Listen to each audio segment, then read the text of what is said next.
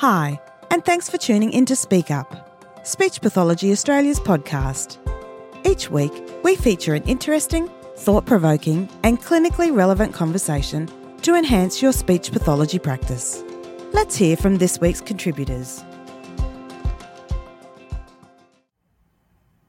Hello, this is Nathan Cornish-Raley. Today's guests and I are speaking to you from the lands of the Wurundjeri Woiwurrung people. Today, I'm happy to welcome Nicola Dann back to the podcast to talk about adult learning styles and how understanding these can inform the support that supervisors offer to speech pathologists. Nikki is a speech pathologist with over 35 years of experience. She runs Communicate Consultancy, a private practice in Melbourne. Thanks for joining us today, Nikki. Thank you. It's nice to be here. It's great to have you with us. To get us started, can you tell us a bit about how you got interested in the topic of supervision and the work that you've done to skill up in this area? Sure. So as you mentioned, I've been a speechie for a very long time. I started my professional journey working in the adult neuro area. So I was working in inpatient rehab type facilities and went through that very traditional learning around how to provide supervision to students who were coming into the rehab facility, as well as I moved up to grade 2 and grade 3 and was responsible for supervising grade 1 and grade 2 speech pathologists. And so my training in supervision was very speech pathology centric and fairly, I would say, fairly traditional.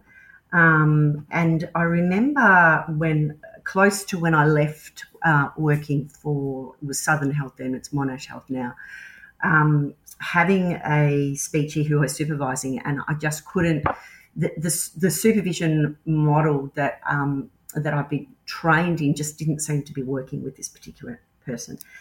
Anyway, so I ended up having a change in direction and I went to work for a non-for-profit organisation called Melbourne City Mission, and I was in a more of a management, like a frontline management role, and I had responsibility for supervising case managers, support workers, accommodation workers, and none of these people were speechies. They were, they were either from different professional backgrounds, so social work, psychology, OT, or they actually hadn't had a university education and had moved through perhaps from being a disability worker and then become a case manager. So that was a real learning curve for me, because here I was supervising people who weren't speechies, and so I really had to think about what supervision actually was. And I was very, very privileged to be able to get some really great supervision training from a woman called Glenn Oka, who has sadly passed away, but she formed the Group Work Institute of Australia, and I was exposed to supervision in a much broader way than I had been through our profession to date. And, you know, I learned a lot of counselling micro skills through that supervision training, and I was able to kind of put aside the clinical element of supervision and look at the other aspects of supervision and really develop my skills in those areas, because, of course, I wasn't providing clinical supervision to the people I was supervising at Melbourne City Mission. So through that training and through working for that organisation that had a really strong, really, really strong belief in supervision, right up to the CEO, we were all being supervised and receiving supervision through GroupWorks Australia. I basically did some supervision projects and delivered or rolled out supervision to parts of Melbourne City Mission that didn't have supervision. And then when I left Melbourne City Mission, I just continued my journey of learning about supervision and doing supervision training. And I did, there's a couple of trainings that really stood out to me, or three actually, that really stood out to me after the GroupWorks one. One was at Bouverie Family Therapy Centre, which is now part of La Trobe. I did a 6-day supervision training course with them, and that was absolutely fantastic. The material mainly came from the psychology field, because obviously they've been, and social work field, because they've been doing supervision for a really long time in their professions. And then I've done strengths-based supervision training through St. Luke's, which is an organisation in Bendigo. And I've also done some supervision training through Delta Consulting. And Delta Consulting is run by a woman called Michelle Bihary, and she's an occupational therapist and has really done a lot of really great packaging of supervision concepts to make them really easy for people, new supervisors, to understand. So, I'm pretty enthusiastic about supervision. Yeah, it sounds like you're really committed to your own learning in this space. Yeah. And, you know, I think some speech pathologists might be listening to this and thinking, you know, we gain a skill set that we bring to the work that we do as supervisors or practice educators, you know, in the training that we get as speech pathologists. You know, we learn to do things like set appropriate goals or structure a learning plan and scaffold support. So with that background in our speech pathology training, why would a speech pathologist seek additional training or support on how to provide supervision? Yeah, because I think, one of the things is that supervision, the provision of professional or the provision of clinical supervision to professionals, so working speech pathologists, is a lot more than just imparting clinical expertise or imparting clinical wisdom. There is obviously an overlap of some of the skills, but there's really an additional skill set that needs to be acquired for supervision, along with a good understanding of a number of different frameworks and concepts and models that are key to providing effective supervision. In terms of the skills, I've mentioned the counselling micro skills. I think that's really important. You know, we do as speechies, we do use them, but I think it is really good to get training on those, really practice those skills in a sort of a supervisory context. I think that it's important to develop skills around how to contract with your supervisee, and I think that speaks to adult learning principles that we'll probably go into a little bit more in our conversation. And also, you know, you do need to have an understanding of development of self-reflection and the stages of that, and have worked on your own critical reflection skills. You know, supervision training also helps, and training or supervision, supervision around providing supervision can help you have a clear understanding of the functions of supervision. So there's really four, as you probably know, Nate, four functions of supervision, which are the educative or coaching function, the support function, the accountability function, and the reflective function. And it's important to understand those different functions and know, are you covering those functions? What's your remit? Are you providing internal, external supervision? Are you a line manager? And so what do you do? Where are those functions of supervision being met if they're not being met in your supervision sessions with that person?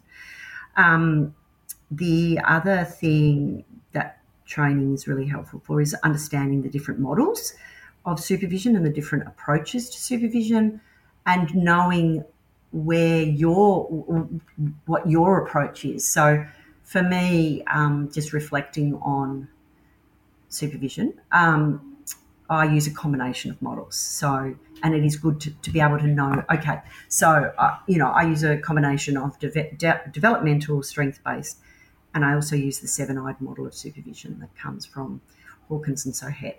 And now I don't always, with the seven-eyed supervision model, I don't always unpack that with a supervisee. I do with some, but I have that model in my mind when I'm supervising the speechee and where they may be in terms of their development.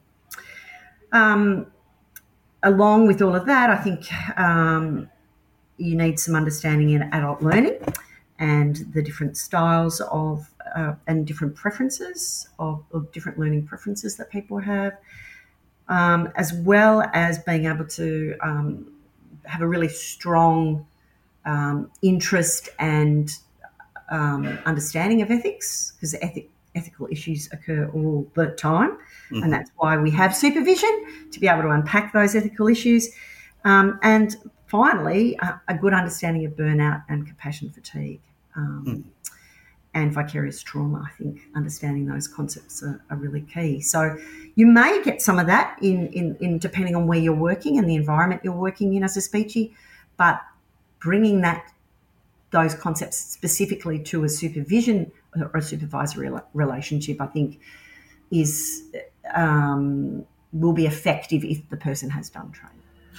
So I think speech pathologists will be familiar with different learning styles of children and adolescents, but how are adult learning styles similar or different to child and adolescent learning? Yeah, I think the key difference is that adults have had a lifetime of experiences. So when they're exposed to the new information or the new materials, what they draw from it, the sense they make of that information, the meaning they make is going to be unique to each individual because of that their different journeys to date. So that's the first thing. The other thing is that adults are usually highly motivated and self-directed in their learning, and so they need to be involved in the planning and evaluation of their own learning. Children tend to be better at rote learning, and adults tend to be better at understanding and applying new concepts. So I guess adults probably have a preference for learning by solving problems. So, that talks to some of the processes that are used with adults. So things like problem-based learning, using case studies, and then experiential learning. So that's just actually being in the learning or doing whatever it is that needs to be done to learn. So that, of course, has implications for supervision. So it's important to bring those adult learning principles to the supervisory process. So, the learning and the supervisory process needs to be driven by the learner. We need to make sure that the goals are identified by the learner or the supervisee. That the supervision contract or the supervision agreement is developed, it's executed and reviewed collaboratively, and that the unique learning style of the learner is recognised and accounted for. And that this does happen in supervision kind of instinctively, but that real current challenges and problems that the learner is facing in their workplace are used. So, for example, if you're talking about an assessment or a new assessment tool, it's much better for the supervisee to bring their assessment results and their attempt at interpreting the assessment results on a particular case than just talking about the assessment in a vacuum. Similarly, if we're talking about something like neuroaffirming practice, that those principles and the concepts surrounding neuroaffirming practice are embedded in the work that someone is doing with a particular client or a group of particular clients, and what's working, what's not working in those particular situations. Yeah. Well, and it seems like part of the process too is for the supervisee to reflect on their own learning style and to be able to learn how to articulate it and kind of ask for the support and the learning that they need. Yes. And I think, we've spoken broadly about general adult learning principles, but there are within the learning cycle, there are identified as 4 particular learning preferences or styles. So there's the activist, there's the reflector, the theorist and the pragmatist. And there is a questionnaire that's developed by Honey and Mumford that helps people to identify their learning style or their learning preferences. And that can be really helpful because knowing your preference or your learning style or your learning preference, that then dictates what activities you're going to prefer, what learning activities are going to be more effective for you. So that can be brought into the supervision process. At the same time, though, ideally we want to be using all four learning styles because that's going to make us a more effective learner. But some people do, as I say, tend to preference one or two of those styles.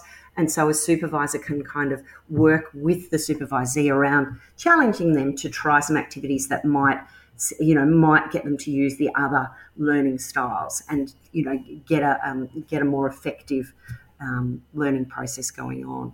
And then there's also patterns that can occur. So, for example, in myself, I tend to be an active learner and a reflector, so that I'm an activist and a reflector. And you can get into problems if you're not going around the circle and doing the theorising and the problem solving, because you just get into this act, reflect, so it just becomes error correction. So there are some patterns that can occur as well. So sometimes supervisees have a really good and a really good sense of their learning style and are very, very articulate about what they need and the best ways they can learn. And then for other supervisees, they actually enjoy the process of doing the questionnaire and getting the results and then learning about the different learning styles and seeing, that makes sense that, I find this particular environment difficult because I'm a reflector and it's a very fast-paced working environment and I don't get time to think about what I've done. So it can be really helpful. Yeah.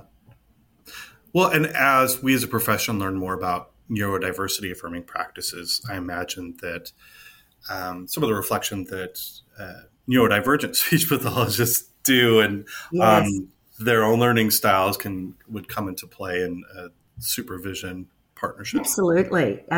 Because with the what I've talked about in terms of those learning styles, that was developed by Honey and Mumford, who used the Kolb learning style and stages.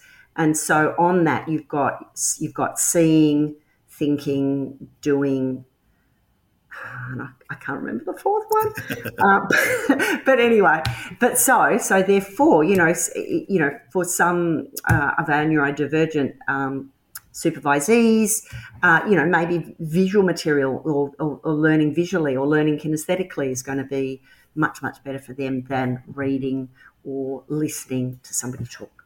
Yeah. Well, like any other human being, speech pathologists go through different stages of development and learning. And so what can you tell us about the stages that adults go through and how the role and skills that a supervisor uses should adapt to those stages? So there are some different kind of models around these stages. And what I'm going to talk about, I just need to put some caveats around. So, we need to take into account individual supervisees' unique set of experiences, so where they've come from. So, for example, somebody might have worked as a teacher for many, many years and then has retrained as a speechie. So, they may come in as a novice in some ways, but in other ways, they have highly developed skills in all sorts of other areas. So the stages that I talk about, it's very much, it just needs to be thought about and not applied in a kind of in a really rigid manner, I guess. And that'll become a bit more apparent when I talk about the stages. So the first stage, and these stages were developed by Butler in 1996 and was it was an article published in the Australian Journal of Education. So it comes from the teaching field. So we've got a novice, and so the novice is a clinician who needs a lot of guidance, who's really uncertain about their practice, might be feeling quite overwhelmed, and brings lots and lots of problems to supervision. And the role of a supervisor in that at that stage would be educative and providing a lot of really direct teaching, a lot of direct support, and really looking at the acquisition and consolidation of really specific skills. The next stage is advanced beginner, and the supervisor or the speech is less overwhelmed, and it's at this stage that they're really ripe for being able to start to develop their capacity for more reflective learning and developing that ability to self-reflect and reflect in action rather than on action as later on. At this stage, there's still that educative function, but the supervision is becoming a bit more facilitatory, and the supervisor will be starting to ask some reflective type questions. The next stage is the competent stage, and this is where a speechee or a supervisee would have greater ownership of their own professional and personal development. And the supervisor is really much more facilitatory, has a more facilitatory role there through active listening and asking reflective questions.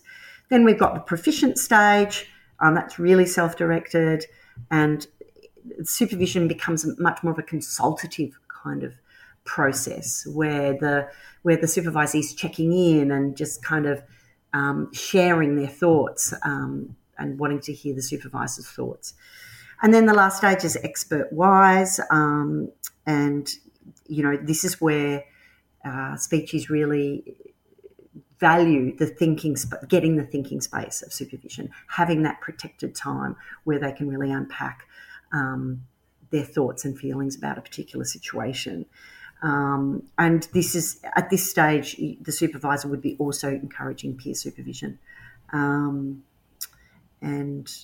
really starting to look at their own emotional responses to a client, the client's family, their relationship to the supervisor and the impact the supervisor's having on them. So really being able to look much more broadly beyond the clinical work that they're doing with the client. Hmm. Yeah. Yeah. Well, and you talked about this a bit in the last podcast episode that you recorded with us, but you know, think about the proficient and the expert-wise stages. You know, I think the role of supervision in our profession is sometimes misunderstood as something that's specifically for new grads and early career speechies. So much so that sometimes more experienced professionals can find it confronting to engage in supervision. But what are your thoughts on supervision at different career stages? Yeah, well, as I said in the previous podcast, I think every speech pathologist, regardless of how many years they've been in the profession, need to have regular supervision. That's the first thing. The second thing is that for someone at that expert-wise stage, one of the things that can occur is that we've become, and you know, I see this in myself at times, we become so, our skills have become so refined that a lot of what we end up doing, well, a lot of what we're doing, it feels instinctive and it becomes instinctive, and we can actually forget how to explain what we're doing or how to explain concepts, because it's a bit like, you know, somebody saying to you, tell me step by step how to drive a car. You know, you really have to think about it. And so, you know, getting supervision can be a really good way of helping someone develop their what we call reflective competence, which is the ability to articulate and explain their skills to somebody else. And so at that expert-wise level, if they're not doing it already, supervision would be very much about encouraging them to present, to do something like a podcast, to do some teaching. So to be able to share their practice wisdom. I supervise a few very wise speech pathologists, very expert speech pathologists, and the relationship with one of them is very much about supporting her to really share her incredible skills with our community. She's an amazing speech pathologist and has a lot of wisdom, and so really encouraging her to do presentations and workshops and so on. And somebody else I'm thinking about uses supervision really, really beautifully around thinking about the impact of some of her very complex clients on herself, thinking about when she's triggered and what she needs to do in those situations, really looking very deeply at why an intervention might not be working and what the barriers are in terms of a really complex situation, and looking after herself, really having someone that she meets up with once a month, checking in about her self-care and her self-compassion and making sure that she's not burning out. Yeah. Because we can burn out at any stage. Indeed. That's great insight on the different roles that supervision can take, and including our, emotional and mental well-being. You mentioned this earlier, but I think receiving supervision and the supervision that we provide, the support that we provide to others is a helpful process to those who have more experience. Yeah. And I think about my own supervision. So I think I mentioned this in the previous podcast. I will seek specific clinical supervision with someone who's very experienced if I have a particular client where I haven't worked with that particular condition for a period of time. And that's really helpful because our field is constantly being updated and it's really hard to stay in touch with everything. And also I get supervision from a clinical psych who works in the same field as I do. And, there are times when there are really, for example, really tricky husband-wife dynamics where one is my client and the other is the partner of the client. And I may be personally struggling with the way the partner is interacting and communicating with the client, and I'm struggling to have any impact in that situation. It's really great to be able to bring something like that to supervision and work through it to see, what might be able to change, and whether that's just me being able to accept the dynamic. And stay neutral, or there may be something that can be done. Yeah. Well, and you mentioned that your own journey into supervision involved providing some interdisciplinary supervision to others, and I think that's an important thing for speech pathologists to understand, is that after reflection there are aspects of our practice where we can get support from people who aren't speech pathologists. And we recently, the association recently updated the position statement on professional support to hopefully make that a little more clear and provide guidance to members. Yeah. So, we've talked about different learning styles and stages of development. I wondered if there are other principles of adult learning that would be helpful for our listeners to understand. Well, I think we corresponded, Nate, about the conscious competence model, learning model that you referenced in a recent Speak Out. Yes. So this model actually comes from a guy called Noel Birch from the 1970s, which is a very long time ago, but it's kind of been worked on and reworked over the years. And he was an educator. So and this model really sits nicely actually with the stages of supervision or practitioner development that I've just talked about. And the stages are, there's four stages, but then Michelle Bihary, who I spoke of earlier, has added a fifth one. So there's the unconscious incompetence stage, which is when you don't know what you don't know.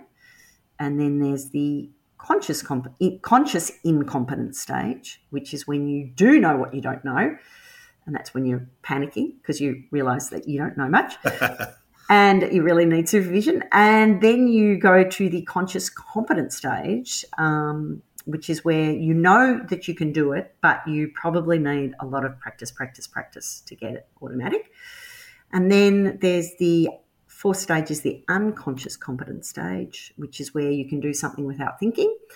And this is, you know, this goes back to this idea of having supervision when you are, you know, very experienced, so that you can actually move to a fifth stage that Michelle Bihary has identified, which is the reflective competence stage, which is when you can articulate.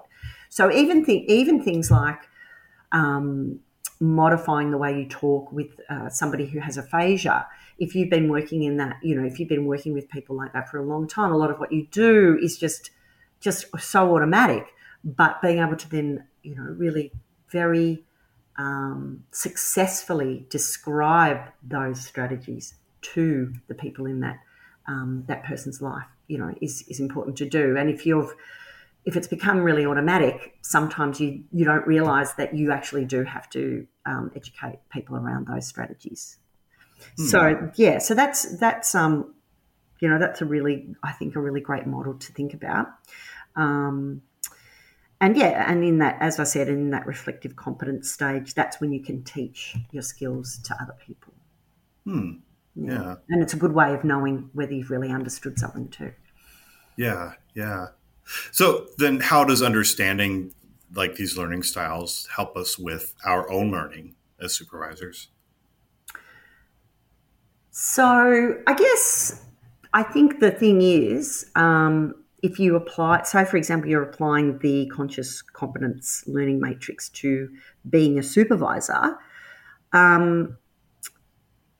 I think that, and applying adult learning principles just generally to being a supervisor, you know, I imagine that many speechies find themselves in the process of becoming a supervisor to a less experienced speechie, and then it's at that point they really need to start thinking, oh, actually, I might not know what I'm doing here. So this would be a good time to get some supervision training or training. So to do a course, as we talked about, there are lots of different courses out there, or to seek supervision about their supervisory practice, mm-hmm. So that they get support and learning through that in that way.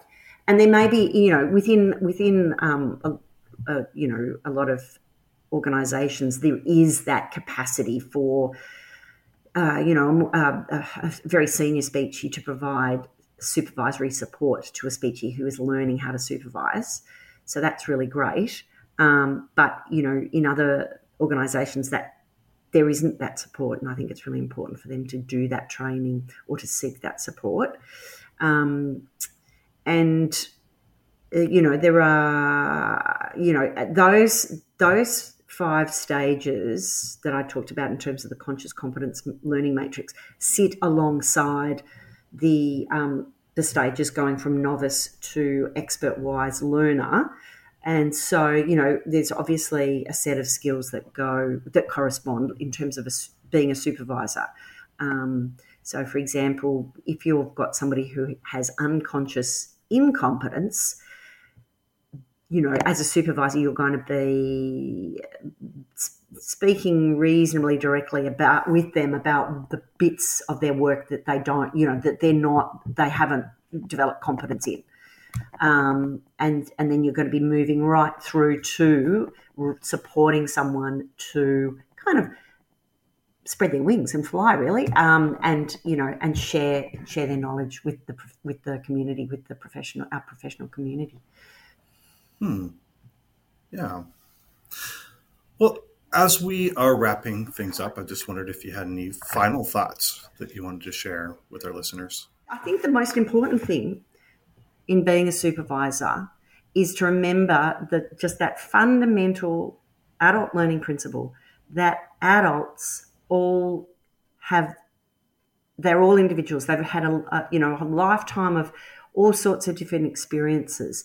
So you really, as a supervisor, regardless of whether they're at a novice stage or at a wise expert stage, you really have to take their lead and work with them to identify what it is that they want to learn, and then really you are there supporting them and keeping them on track, reminding them of what they wanted to get out of supervision, checking in that has that changed, or how are we going? Are we on track? So it's not just a monthly debriefing session. That there is a piece of continuous learning that is different from going to a seminar or going to a workshop. It's a much more personal journey that's intertwined with professional development. Yeah. I think that's great guidance. Yeah. On supervision. Thank you. And I guess the only other two things is I know that reading textbooks is a little bit old hat and passé these days. but there are basically two Bibles that I use. One is Supervision in the Helping Professions, and it's in its 4th edition, and that's by Peter Hawkins and Robin Shohet. I've got it all. You can see my little bookmarks there. And the other one is Best Practice in Professional Supervision by Alison Davies and Liz Beddoe, and that's in its 2nd edition.